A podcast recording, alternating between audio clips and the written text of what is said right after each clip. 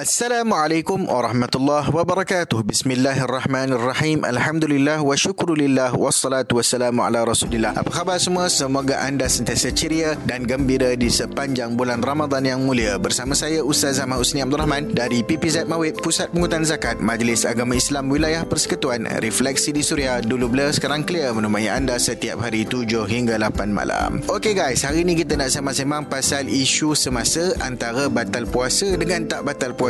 Eh, dah setengah Ramadan dah. Takkan nak sembang-sembang lagi pasal batal puasa dengan tidak. Tapi tak apalah, kita layan juga pertanyaan-pertanyaan dan persoalan-persoalan. Nak tahu lebih lanjut, stay tune. Refleksi di Suria. Dulu blur, sekarang clear.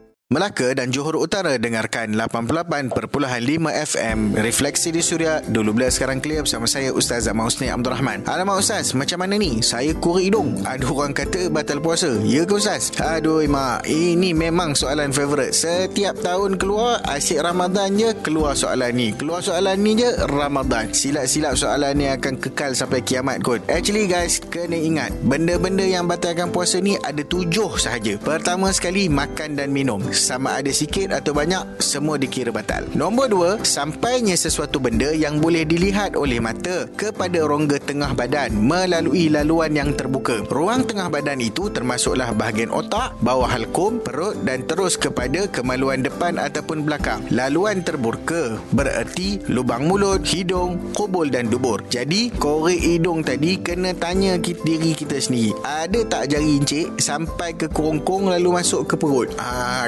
kalau sampai ha, Mungkin batal lah. Tapi kalau tak sampai Tak kan? Ha, So tak batal lah. Okey nombor tiga Sengaja muntah. Nombor empat Persetubuhan pada siang hari Ramadan. Sekalipun tidak mengeluarkan air mani. Nombor lima Masturbasi. Yakni mengeluarkan air mani Dengan tangan ataupun alatan. Yang keenam Datang darah haid ataupun nifas. Yang ketujuh Gila dan murtad. Semuanya membatalkan puasa Apabila dilakukan dengan sengaja. Kecuali gila. Jika tak sengaja Terlupa dan dipaksa Maka tak batal lah puasa dia. Banyak lagi kita nak story ni. Teruskan bersama Refleksi di Suria. Dulu blur sekarang clear. Anda boleh layan Suria di mana sahaja muat turun aplikasi Suria melalui Play Store ataupun App Store. Refleksi di Suria dulu bila sekarang clear bersama saya Ustaz Zaman Usni Abdul Rahman. Saya ni ada asma Ustaz, semput. Lagi-lagi gila bulan puasa ni. Selalu kena ambil pump inhaler tu. Macam tu batal puasa ke tak? Actually guys, ada dua pandangan. Satu kata batal dan satu lagi kata tak batal. Menurut kenyataan dari Jabatan Mufti Wilayah Persekutuan, mereka memilih pandangan bahawasanya penggunaan inhaler di siang hari bulan Ramadan tidak membatalkan puasa. Alhamdulillah. Alhamdulillah lega. Agama Islam adalah agama yang meraihkan kemaslahatan dan keadaan penganutnya khusus ketika melaksanakan ibadah. Ini membolehkan sesiapa sahaja tidak terlepas dari mendapatkan ganjaran terutama di bulan yang mulia ini. Pendapat ini amat sesuai dan ianya juga logik sebab dia orang analogikan benda ni dengan berkumur istinsyak iaitu memasukkan air dalam hidung ketika mana berwuduk dan juga bersiwak ataupun memberus gigi. Ini adalah analogi ataupun kias yang betul. Ini juga selaras dengan pendapat tokoh-tokoh yang terkemuka pada masa ini dan keputusan dari badan-badan berautoriti dalam mengeluarkan hukum sedunia. So, don't worry guys. Clear semua? Refleksi di Suria dulu bila sekarang clear.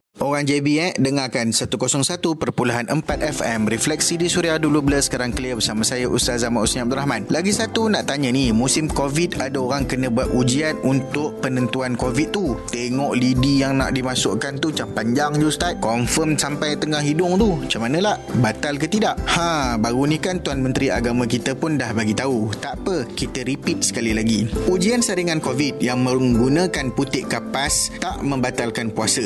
Dan ini telah pun diputuskan oleh Majlis Fatwa Kebangsaan. Kaedah yang dilakukan didapati tidak mempunyai maksud makan, minum ataupun mengenyangkan. Meskipun alatan tersebut dimasukkan pada kadar kedalaman yang tertentu menerusi hidung ataupun anak tekak. Dalam hal ini agama memberikan sedikit kelonggaran apatah lagi perkara yang berkaitan dengan kesihatan dan ancaman wabak penyakit yang sedang melanda. Semoga Allah Subhanahu Wa Taala selamatkan kita dari wabak yang berbahaya. Refleksi di Suria dulu blur sekarang clear. Kembali mendidik penuh hikmah. Refleksi di Suria dulu bila sekarang clear bersama saya Ustaz Ahmad Usni Abdul Rahman Dan Alhamdulillah kita pun telah sampai ke penghujung perbincangan. Moga-moga ada manfaat dan ada kebaikan daripada apa yang telah kita kongsikan. Jika anda terlepas siaran pada hari ini Anda masih boleh layan Suria menerusi podcast. Mudah sahaja hanya perlu muat turun aplikasi Suria FM Jika ada persoalan ataupun ada perkara-perkara yang nak dicadangkan, boleh WhatsApp Suria di 0125551053 atau di Instagram saya at Ustaz Husni. Jangan lupa hashtag DBSC. Temui anda setiap hari 7 hingga 8 malam. Puasa dijaga, amalan mulia, tingkatkan ilmu, penuh di dada. Assalamualaikum warahmatullahi wabarakatuh.